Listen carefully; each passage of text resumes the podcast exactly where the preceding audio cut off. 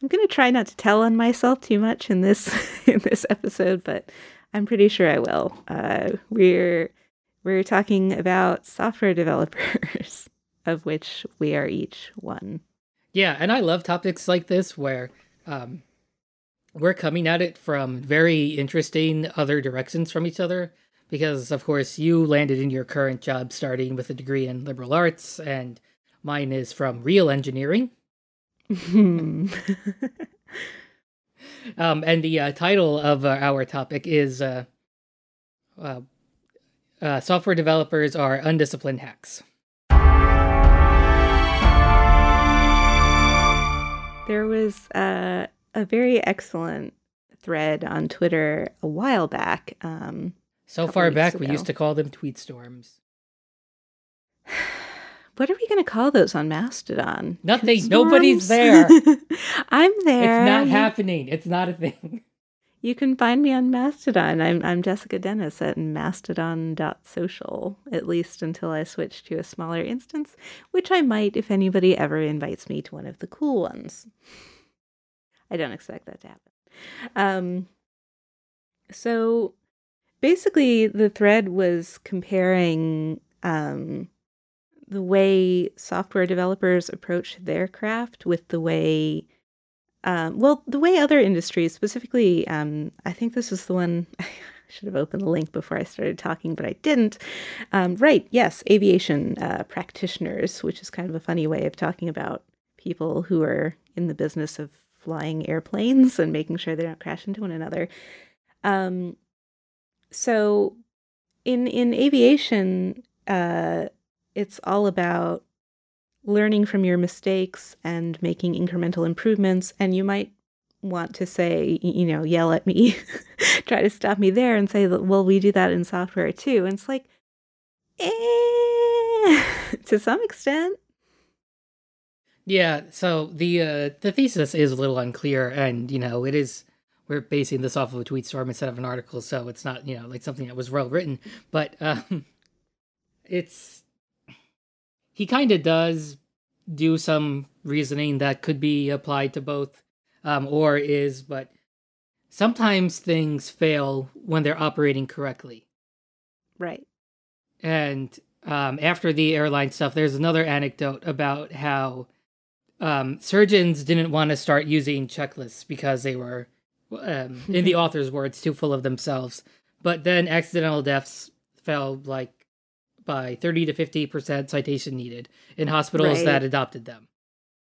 Yeah, and I want to say that the level of sometimes unearned confidence in surgeons is probably very similar to the level of confidence in especially um, sort of higher level or at least developers who think of themselves those who call themselves engineers mm-hmm. probably mm-hmm. i would say that that people who have or have bestowed upon themselves the title of software engineer are probably more likely to fall into this trap or um, architect or other stolen name from another discipline that has six years behind it that they didn't do yeah i i don't i know very few um programmers, other programmers who actually went through a computer science program. And I also know, having gone through enough of a computer science program myself, that there are huge swaths of information that just aren't really, or at least weren't. Um, mm. Granted, this was a really long time ago. well, 15 years, which is an eternity in um, yes. computer years. But I, it is, it is still my impression that things like ethics are not particularly well covered in most computer science programs and it's it's a serious oversight. Um, one of the things that a lot of tech companies fail to take into account is how are people actually going to use this thing and uh, and also will people be able to use this thing not just you know as as far as accessibility. Right.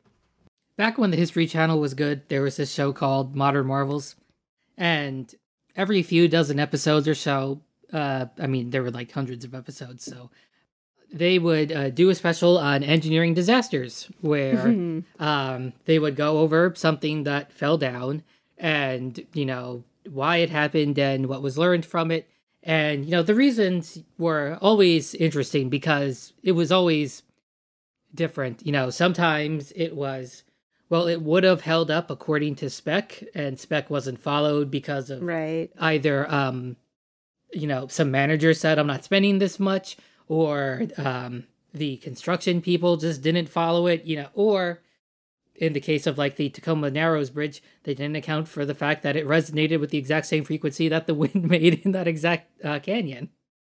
Yeah. Um, and and so in in like physical structures engineering, a lot of times what comes out of a big disaster like that is some kind of law. And so far, at least in the United States, that has not happened for any software disaster. I mean, so we have HIPAA and we have FERPA in the healthcare and education industries, but yeah, and all those are are a wall between um, people and insurance premiums. It's not really uh, about anything decent, and like um, the uh, degree to which something has to be encrypted or at all isn't even in HIPAA. Like it is a complete bullshit law that says you had to just make your best effort, and really, it's more about disclosing leaks. That's true. It's more like try real hard, guys, and be sure to let us know when, not if you you've had right. a massive disclosure of your right. databases or somebody's laptop gets stolen, which was still a major component of data loss, as reported in uh, HIPAA reporting. Um, yeah, it's pretty screwed up, and there's nothing like that for like banks or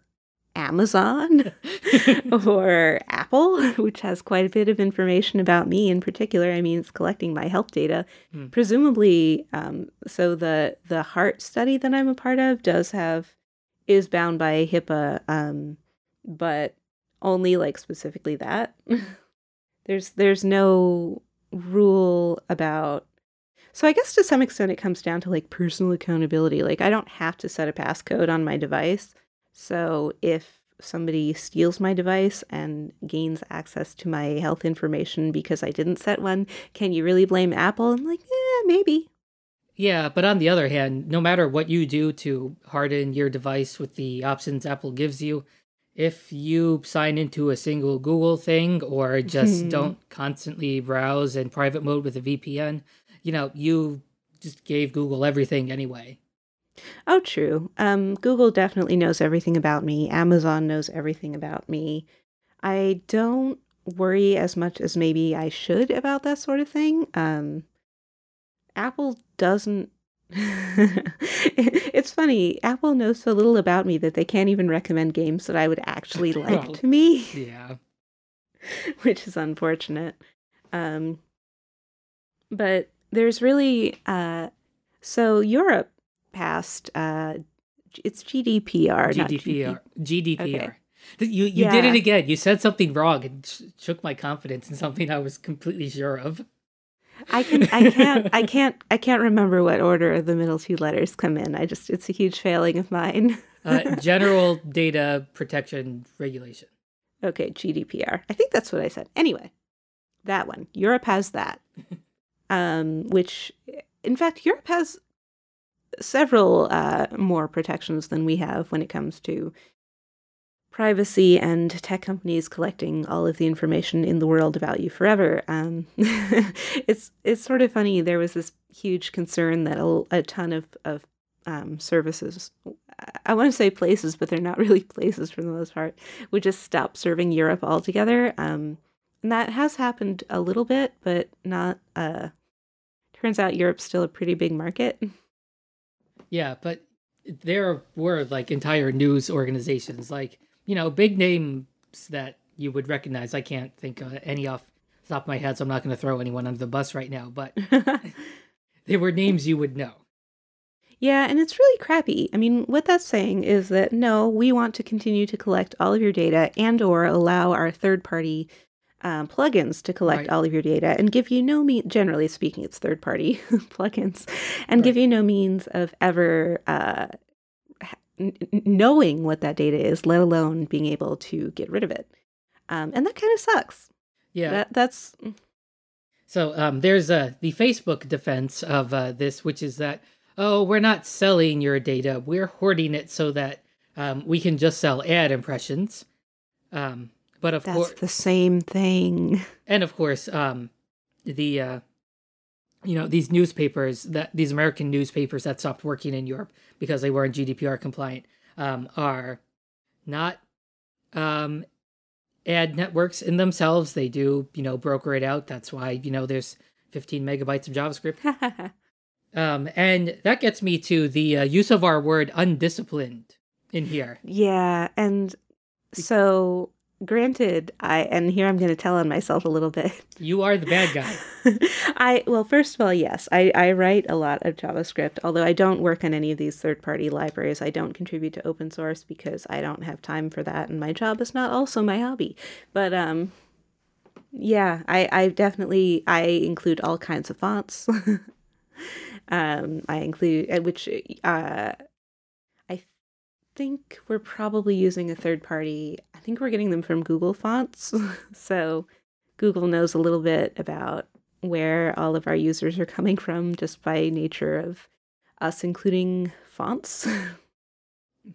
uh, I definitely have never gone through my JavaScript with an eye to making it smaller. I mean, so we minify.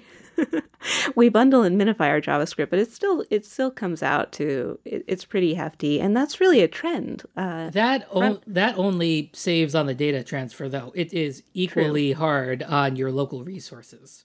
It doesn't matter that you've trimmed all your variable names to one character once it goes through the uh, just-in-time compiler. Yeah, that's true. And I develop on a pretty powerful PC. It's a couple years old now, but it was quite high end at the time.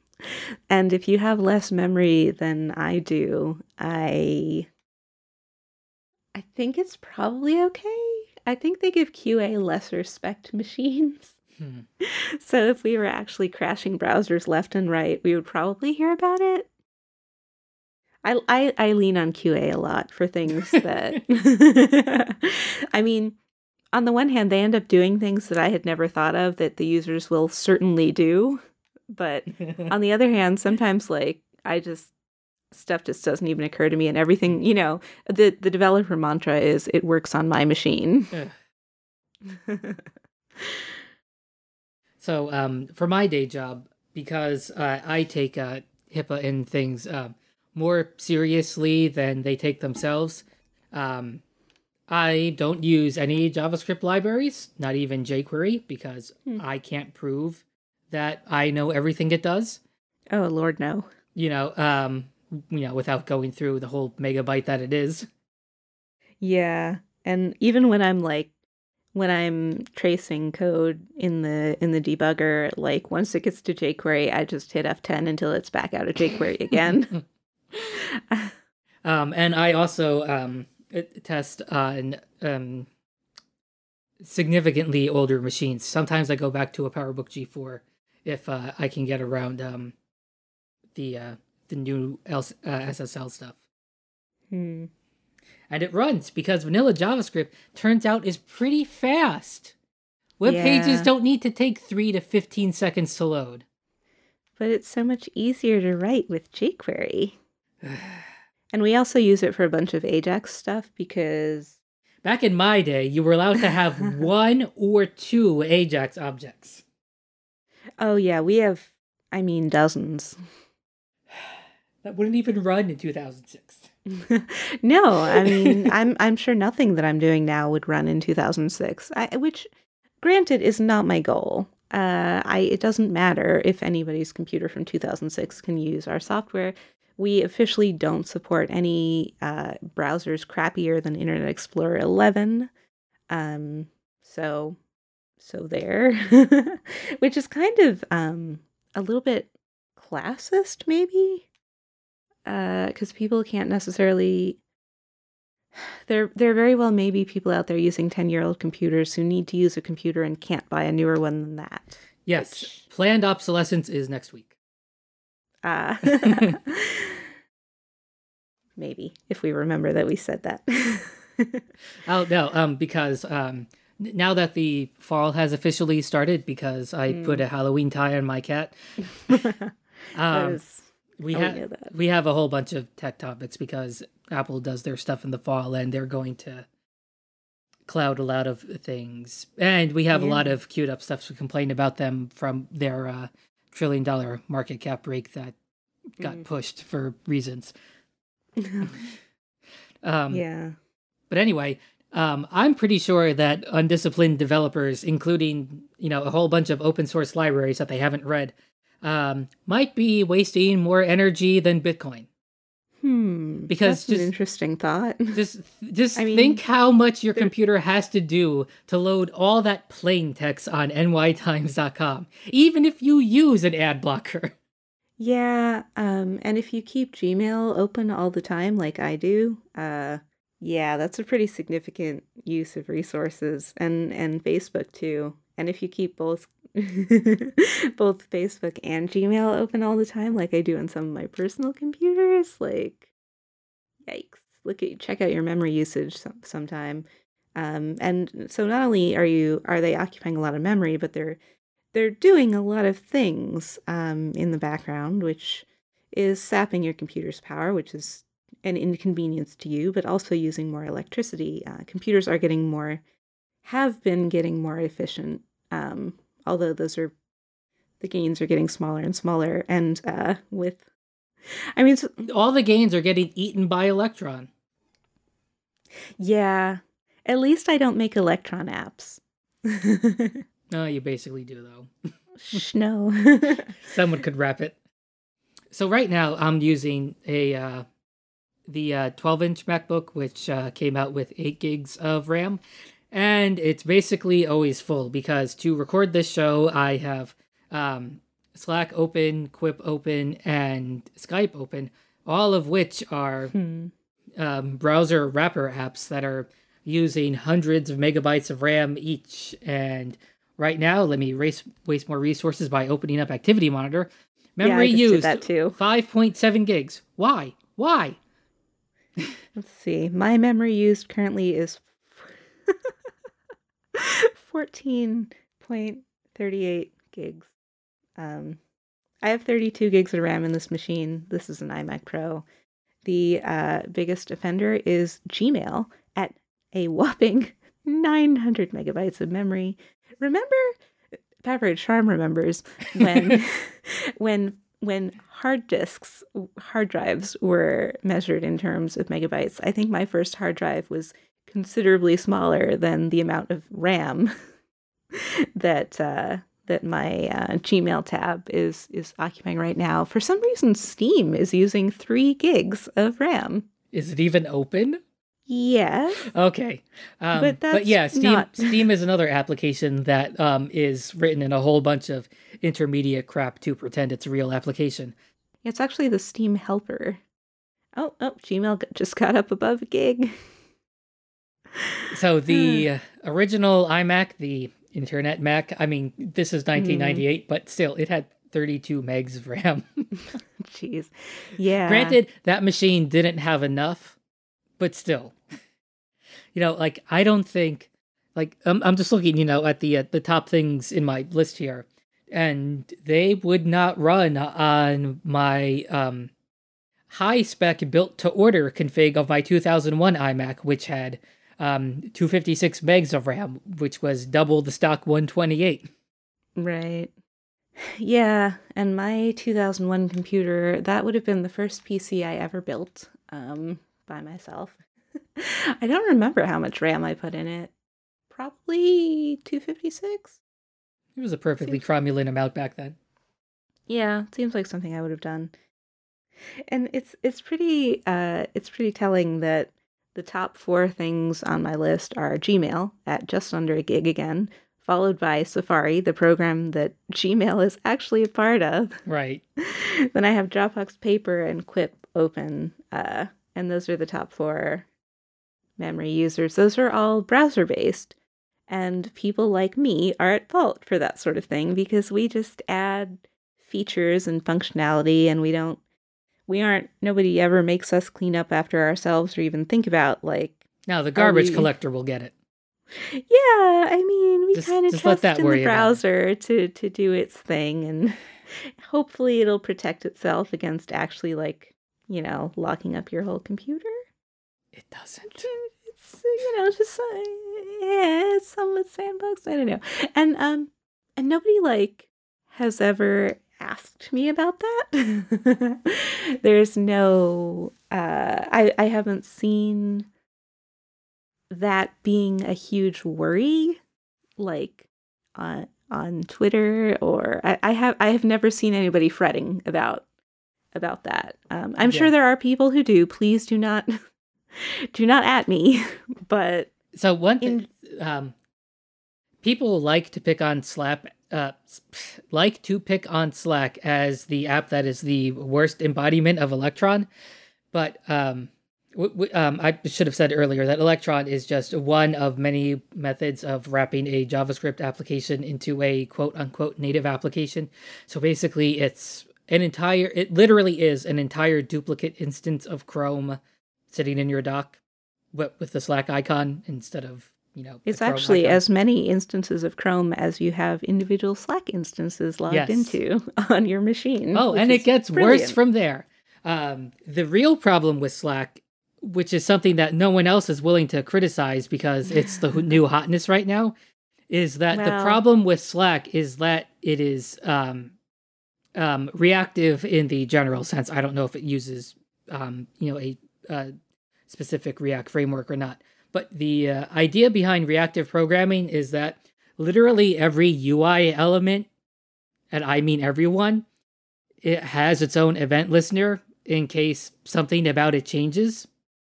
So in the case of Slack, that means that the channel strip on the left, each channel has a WebSocket running and listening all of your DMs have a WebSocket running and listening. All of your individual Slacks that you are part of, like all your you know groups, have a higher level um, WebSocket running. And it's just, you know, this idea that, oh, well, there's this great programming paradigm where I can have this button just change if the thing that it represents ever changes. And isn't that great? I only have to write one line of code for this. Yay. and, you know, Instead, you just have this enormous responder chain for every damn piece of your interface.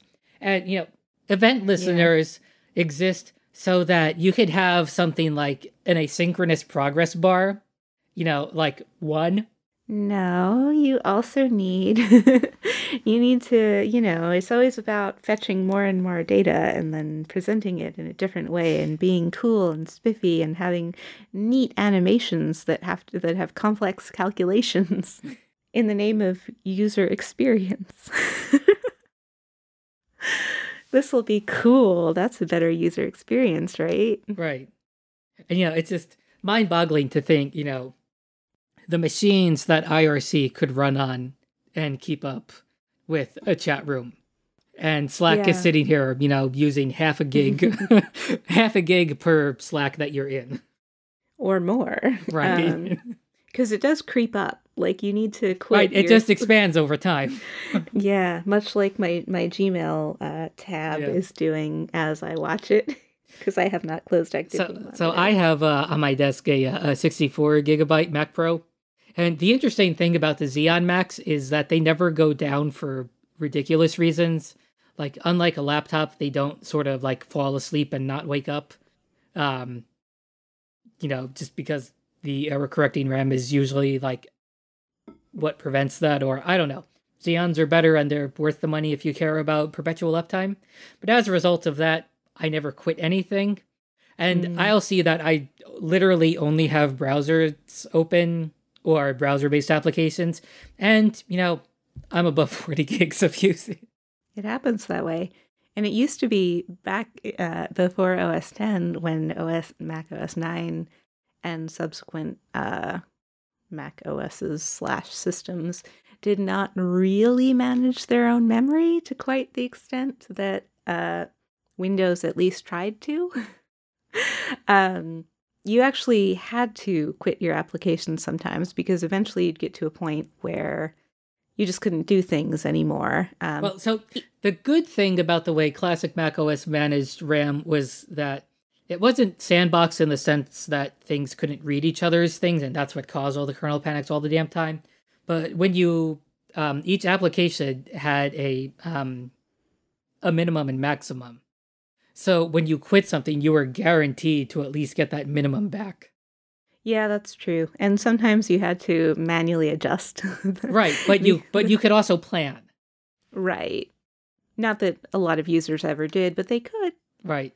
Uh, I I definitely had my, you know, like, oh, I'm running Photoshop. Here's my list of things I can still do. yeah. Remember when you had to quit everything in order to like burn a CD? Um, no, that was a Windows problem. Oh, fine. Windows was never stable. Classic well, Mac OS was people... fine. It really was. Yeah. I know it wasn't. It used to lock up all the time. They didn't get rid of the reset button on the fronts of Macs until like mirrored drive doors, maybe? No, the well until OS 10 became the primary operating system, really. My iMac only had a power button on the side. Um, and that was 2001, and OS 10 was still 10.0 at the time, which was not usable. Well, it was usable. It was the most stable thing I'd ever used. Um, it just was still missing things like yeah. the aforementioned CD burning. Right. Remember feel, Toast? Remember like... buying CD burner apps? I mean, we used Nero on.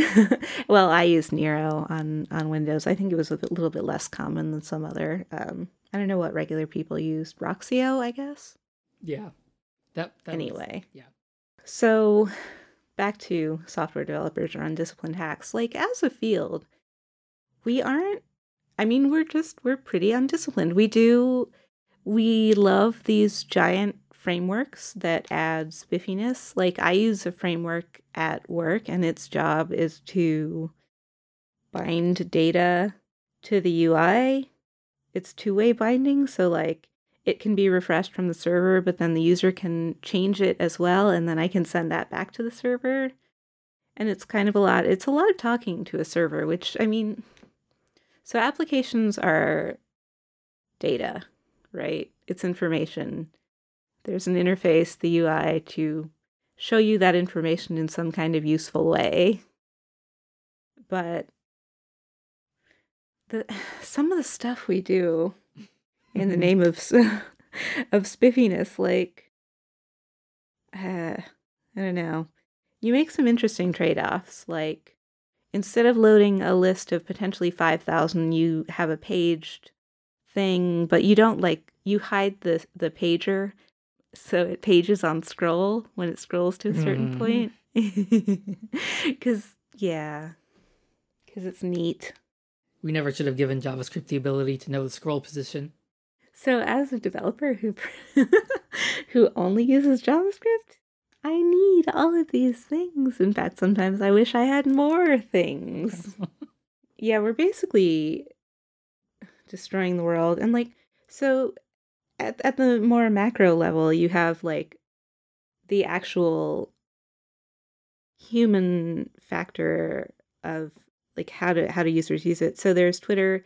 Twitter's a trash file, trash pile.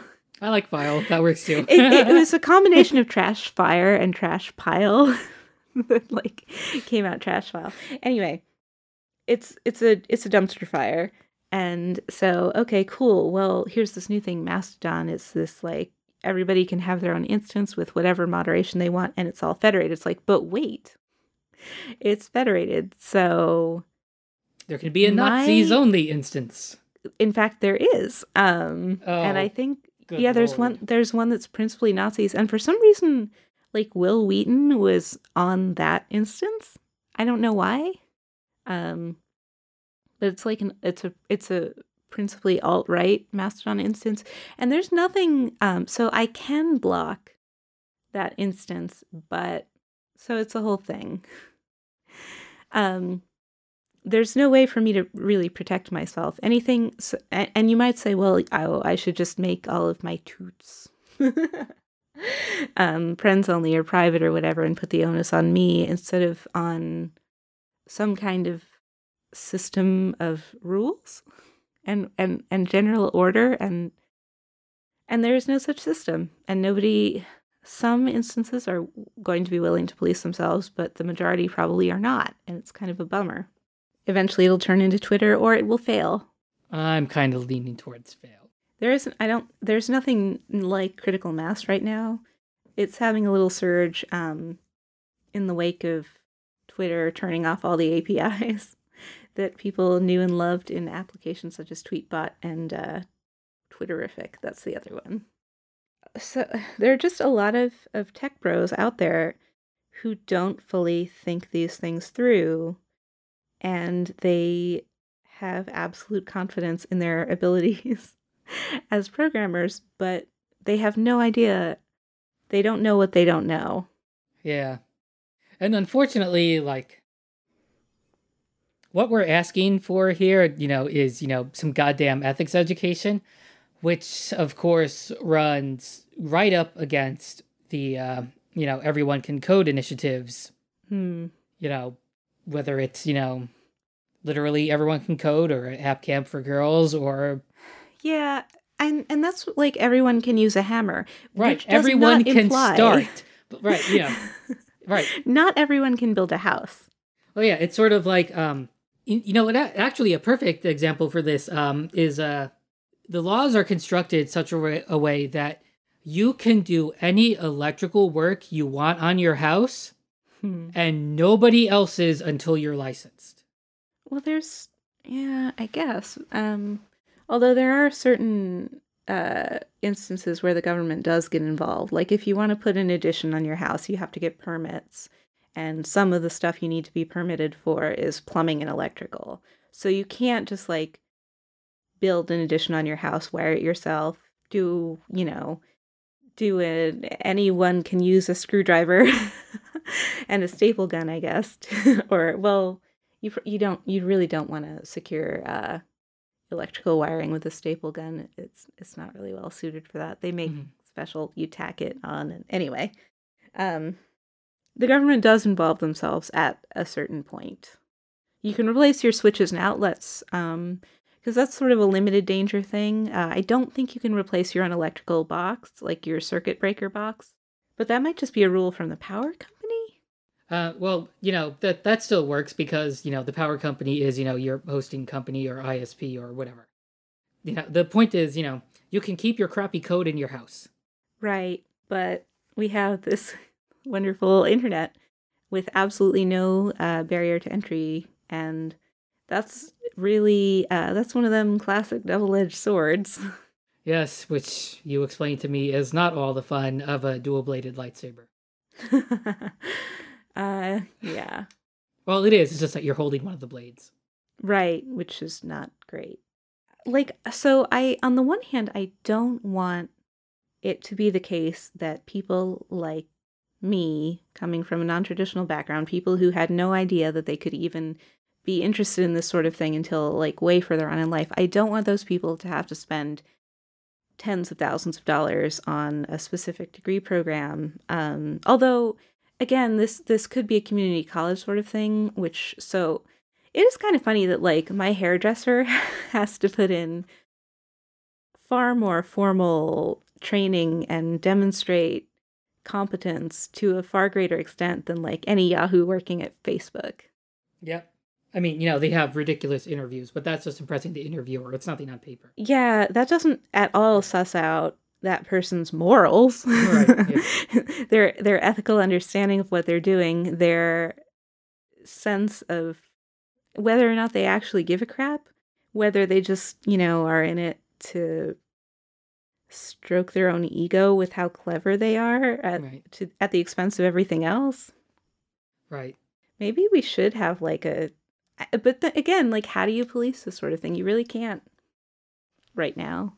It, it would be sort of up to the hosting companies who certainly don't want to do it because they're in the business of collecting money from you. Well, simple. If you want to be a corporation, similarly, like your hairdresser is incorporated at some level, they need to present their credentials to cut hair, or more accurately, to deal with the obnoxious chemicals used in making pink hair. Um, right. But still, um, if you are a corporation and your product is software, whether it's for internal or external use, then your engineers, developers, um, need to be uh, credentialed in the sense that your hairdressers need to be credentialed. And ideally, the employers would sponsor ideally, that uh, credentialing process. Not Right. that they do in the hairdressing world, although Right. I think that would also be nice. And I mean, I'm sure there are some salons that do, but by and large, that you go to beauty school by yourself um, and get your credentials on your own, and then you can get hired at one of these places. Yeah. But so people do manage um, to to go through that process who aren't like super wealthy. So Right. And I don't think we need to make everyone take the EIT, although maybe we should. um, you know, just because, you know, all of the stuff I talked about, you know, all the crappy frameworks that everyone uses because they're all built around the general case and enormous re- uh, responder chains and megabytes of uncompiled code. Um, uh-huh. you know, to pass the engineering and training exam, which yes is the engineering and training exam, um, you know, you need four levels of calculus, ethics, chemistry, physics, and But I don't want to take Mhm. a bunch of calculus and physics and chemistry. we at least take the ethics. Yes. I don't. So math comes up a lot in programming, but to a certain extent, you can, by using convenient libraries, ignore most of it. And so it was kind of a kind of a weird thing. Like on the one hand, in programming, you, you, there's this whole like don't reinvent the wheel thing. If there's a library out there with like a bunch of maintainers, like probably all of them are smarter than you individually. You probably haven't thought of a bunch of stuff that they collectively have thought of, and eh, yeah, don't reinvent the wheel, but it's like if you have a creaky cart with three wheels and, you know, you could go stick a ba- a bagel on the fourth wheel and it'll roll down the hill. Like, you don't need to import a tank or like the biblical Ezekiel's wheels or you know. no, I need the most multi-purpose.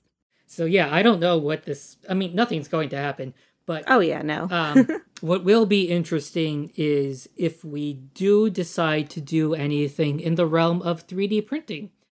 Um I haven't made a topic out of this yet, but um two sides of the uh free as in libre of 3d printing is on one hand you can make fully functional um slightly more untraceable firearms um and on the other you can also 3d print epipens and other prosthetic limbs. They've done there I've seen some pretty amazing 3D printed prosthetic limbs. In fact, there's like a whole network of people with 3D printers that will make them for people, which is really cool. But on the other hand, I super don't want them Yeah. printing their own guns. Not that, you know, anybody really needs to in this country, but should, you well know. i mean to get it onto a plane True, true. this was this was supposed to be a lighter one i don't know what happened here Uh, yeah. well, so this is one of the problems that we need to cure with socialism. It's not a trains problem. it might be i haven't thought it out but it might be Maybe we can find a way for trains to come into it somehow.